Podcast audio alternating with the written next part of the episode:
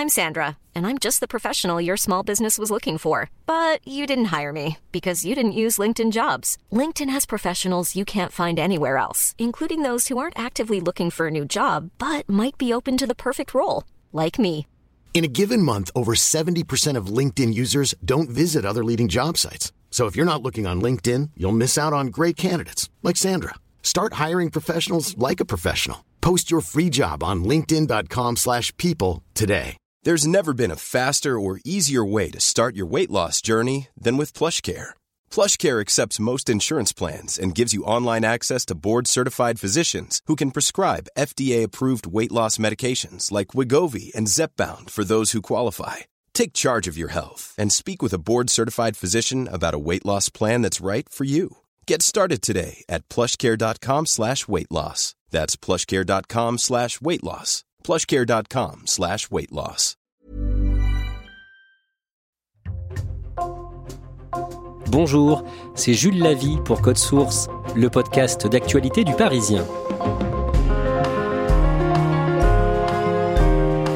En juin et en juillet, à travers deux articles, Le Parisien a raconté l'histoire d'un homme de 34 ans, né sous X en 1989, qui vient de retrouver l'identité de sa mère biologique. Alors qu'il croyait ne jamais savoir pourquoi il a été abandonné à la naissance, ses recherches ont été relancées par un tweet, tweet qu'il a envoyé presque par hasard le jour de la fête des mères, le dimanche 4 juin. Florian Degas témoigne aujourd'hui dans Code Source. Il a reçu la reporter de Code Source, Ambre Rosala, lui dans le département des Landes.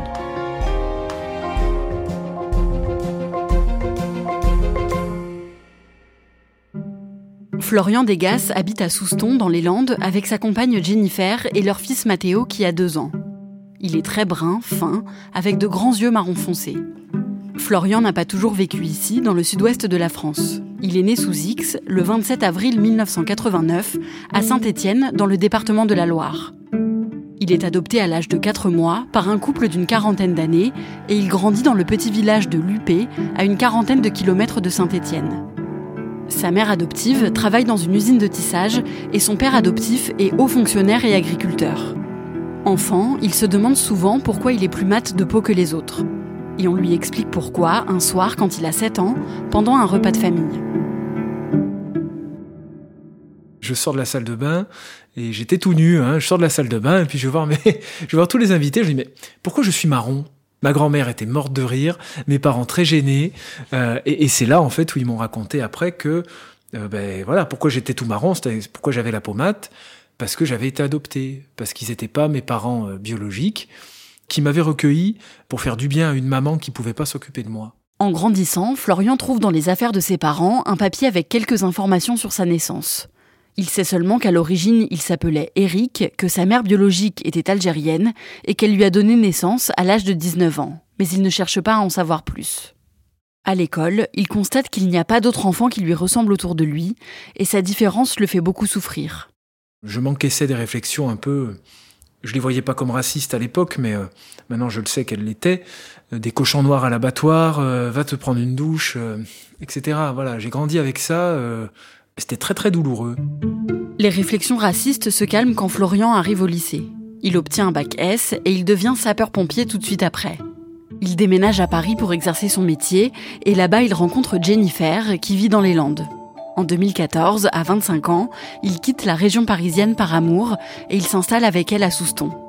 Il ne trouve pas de travail en tant que sapeur-pompier, alors il devient chauffeur de bus, un métier qui lui plaît beaucoup.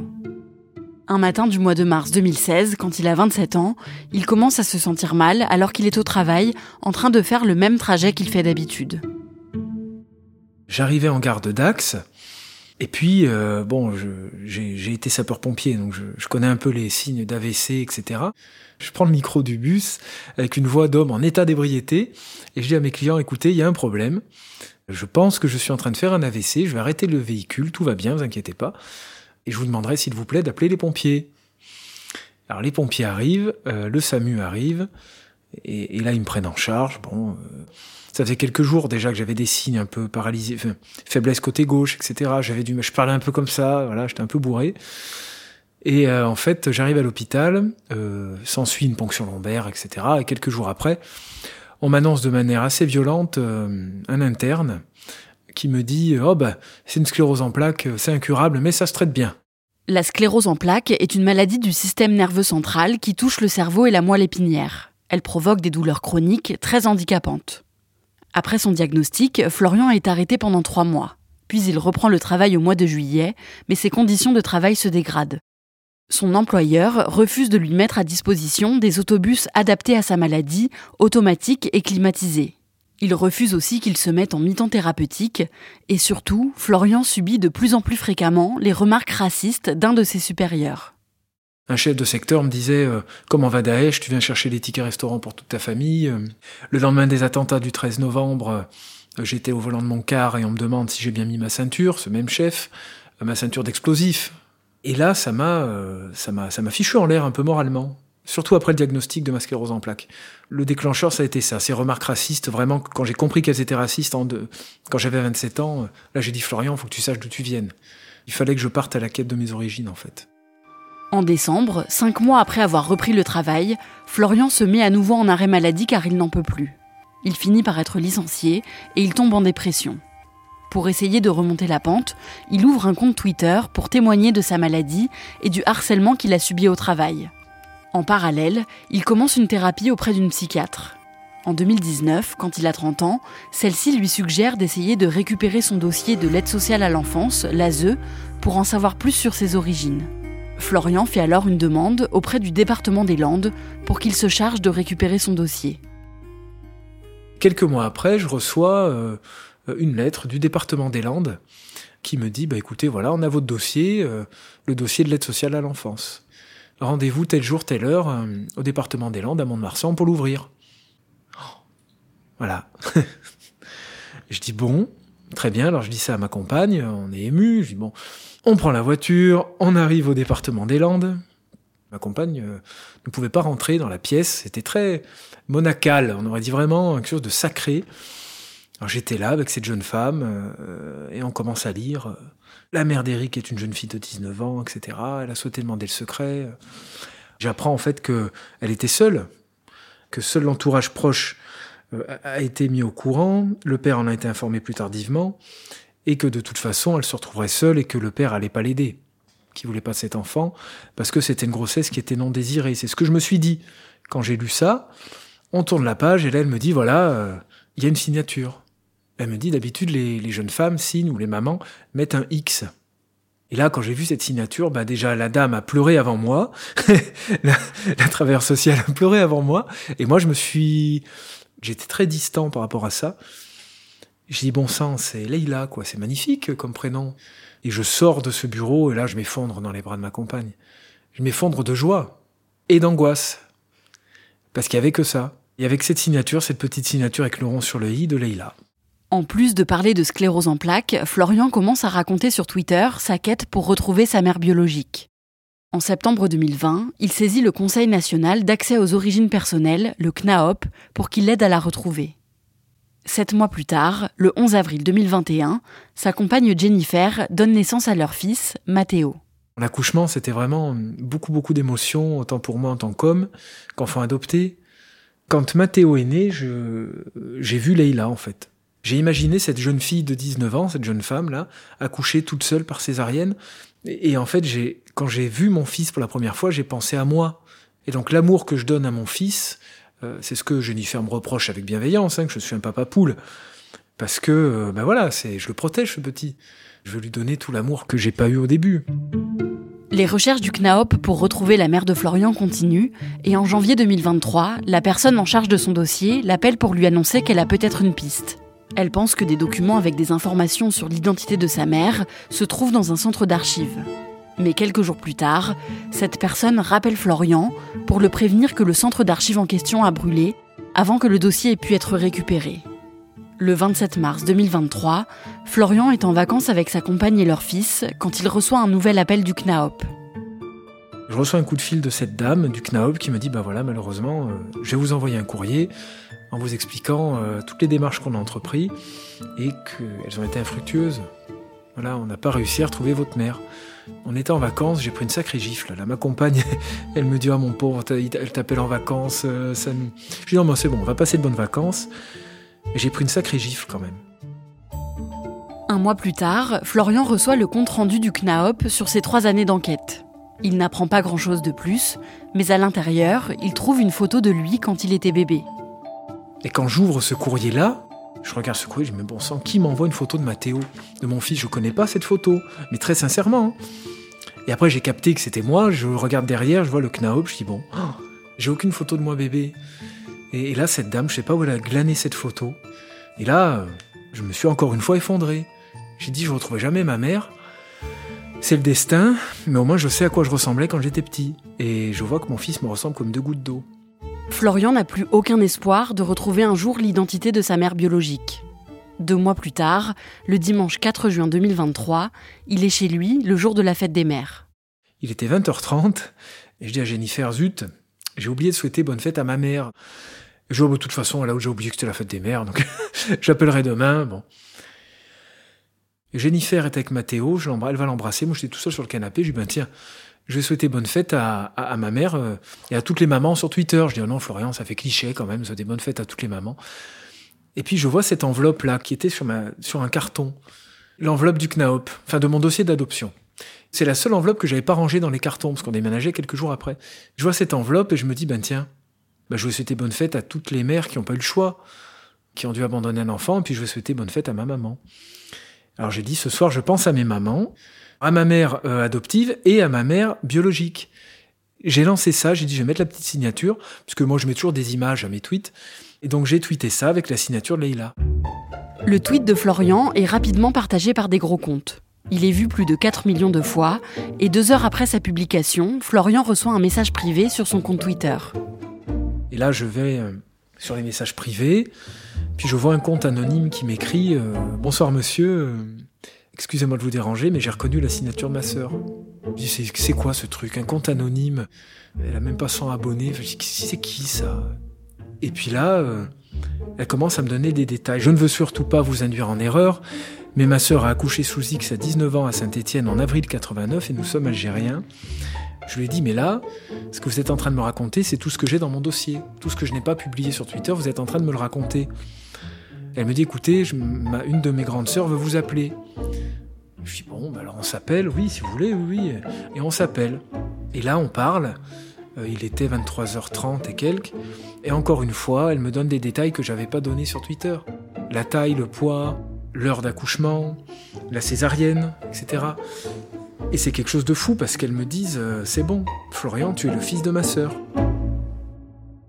Florian et les deux sœurs de Leïla restent plus d'une heure au téléphone, et il en apprend un peu plus sur l'histoire de sa mère biologique. En une heure, j'apprends que euh, je suis pas le fruit de l'amour, quoi. Voilà, c'est pas une grossesse désirée. Elle a été abusée par un homme beaucoup plus vieux. Elle s'est retrouvée seule. Elle a subi du chantage. Et du coup, ses parents, à l'époque, c'était une famille très traditionnelle. Il y avait les ondis dans les villages, etc. Donc, euh, il fallait pas qu'elle ait un enfant. Donc, euh, elle a dû, elle a dû faire le terrible choix euh, qu'elle m'abandonne. Voilà, elle avait pas le choix. Mais elle a beaucoup souffert. Les sœurs de Leïla essayent d'aller la voir et de lui parler de ce bébé qu'elle a eu 34 ans plus tôt. Mais elle se braque, alors elle décide de ne pas tout de suite lui parler de Florian. Florian et Samia, l'une des deux sœurs, décident de faire un test ADN pour être sûrs qu'ils font bien partie de la même famille. Ils achètent un test sur Internet qu'ils renvoient dans un laboratoire américain et ils attendent. Puis les résultats tombent, ils partagent bien le même ADN. Et là, je m'effondre en larmes. Et donc, j'appelle Samia tout de suite, on pleure, on se met à pleurer. Là, j'ai pris conscience, oui, oui, que la quête était terminée. Là, c'était bon. J'avais retrouvé ma mère biologique, j'en étais certain, la science l'avait prouvé. Le 17 juin, deux semaines après son tweet devenu viral, Florian décide de contacter Leïla. Il n'a pas son numéro de téléphone, mais il sait par ses sœurs qu'elle travaille dans un EHPAD et il arrive à trouver le numéro pour joindre l'établissement. Je prends mon téléphone, j'appelle l'EHPAD où elle travaille, je dis bonjour, pourrais-je parler à Leïla, s'il vous plaît? Et là, euh, la dame au téléphone me dit oui, évidemment, je vous la passe. Et je dis bonjour Leïla, je m'appelle Florian, êtes-vous assise? Je crois qu'on a quelque chose en commun, j'ai quelque chose à vous dire. Et là, elle s'effondre. Elle me dit non, non, c'est pas possible. Euh, on a parlé longtemps, elle a fait une crise d'angoisse au téléphone, je l'ai rassurée. Je lui ai tout de suite dit, tout de suite dit que je n'en voulais pas. Je lui ai dit, si jamais vous culpabilisez, arrêtez maintenant, stop. arrêtez de culpabiliser, je vais bien. Euh, J'ai un fils merveilleux, une femme merveilleuse, j'ai une maison, enfin, tout va bien. arrêtez de culpabiliser, j'ai été pris en charge dans une bonne famille. Et quand je lui ai dit ça, elle s'est effondrée en larmes. Je l'appelais pour elle en fait. Parce que ses sœurs m'avaient dressé tellement un beau portrait d'elle depuis, depuis ce tweet que je voulais la soulager moi. Et donc j'ai réussi. Et maintenant on se parle. On s'appelle tous les jours. Voilà, je lui envoie des photos de Mathéo. Euh, je l'appelle maman. Pour moi j'ai deux mamans. J'ai ma mère adoptive qui est ma mère, celle qui m'a élevé, qui m'a donné tout son amour. Et j'ai ma mère biologique, du coup, qui est ma mère, qui m'aime déjà, euh, qui a une famille qui m'aime déjà. Et on va se rencontrer, on va construire quelque chose.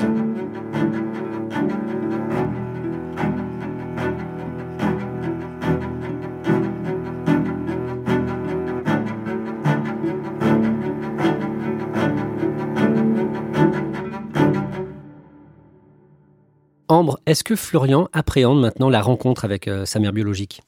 Un petit peu forcément, mais il m'a surtout dit qu'il avait vraiment hâte, euh, qu'il était pressé de la voir en vrai, de la prendre dans ses bras. Pour l'instant, ils se parlent tous les jours, ils s'envoient des nouvelles par message où ils s'appellent, et au mois d'octobre, ils vont enfin pouvoir euh, passer quelques jours ensemble dans les Landes chez Florian. Et un peu plus tard, Florian va aussi rencontrer ses frères et sœurs, puisque Leïla a eu deux autres enfants après lui qui ont euh, aujourd'hui 27 et 23 ans. Est-ce qu'il se sent mieux au niveau euh, psychologique depuis qu'il connaît son histoire? Oui, il m'a dit que c'était la fin d'un gros chapitre pour lui et que ça lui faisait beaucoup de bien. Euh, après, il m'a aussi raconté que c'était un peu bizarre de finir une quête euh, aussi importante pour lui et qu'il avait un peu peur du sentiment de vide que ça pourrait peut-être laisser. mais en tout cas, il se sent mieux et il est content de savoir d'où il vient et de pouvoir le raconter à son fils Mathéo quand il sera en âge de comprendre. On l'entend à la fin du sujet, il dit qu'il a réussi à rassurer sa mère biologique, elle a soulagé quelque part. Justement, on sait comment elle, elle vit le fait d'avoir été euh, contactée par son fils? Alors au début, ça a été un peu compliqué pour elle, forcément. C'est un gros chamboulement dans sa vie.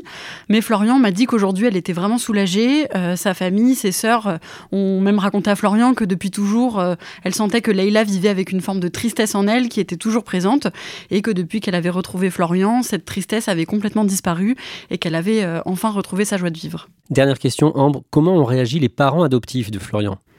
Ils ont très bien réagi. Euh, Florian m'a raconté que jusqu'à cette année, il ne parlait pas vraiment de son adoption avec ses parents. C'était un sujet un peu tabou pour lui. Et quand il a annoncé à ses parents qu'il avait euh, retrouvé Leïla, sa mère biologique, ça a débloqué quelque chose. Ça a levé un peu le tabou et ses parents lui ont dit qu'ils étaient très contents pour lui.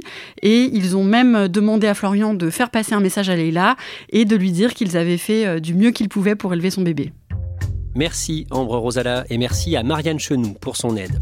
Cet épisode de Code Source a été produit par Raphaël Pueyo, réalisation Julien Moncouquiole.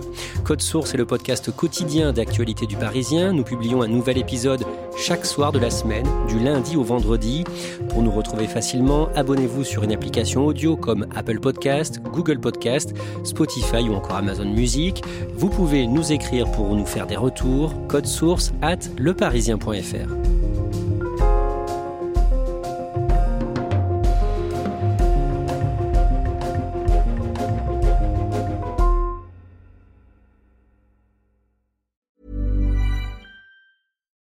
When you make decisions for your company, you look for the no-brainers. And if you have a lot of mailing to do, stamps.com is the ultimate no-brainer. It streamlines your processes to make your business more efficient, which makes you less busy.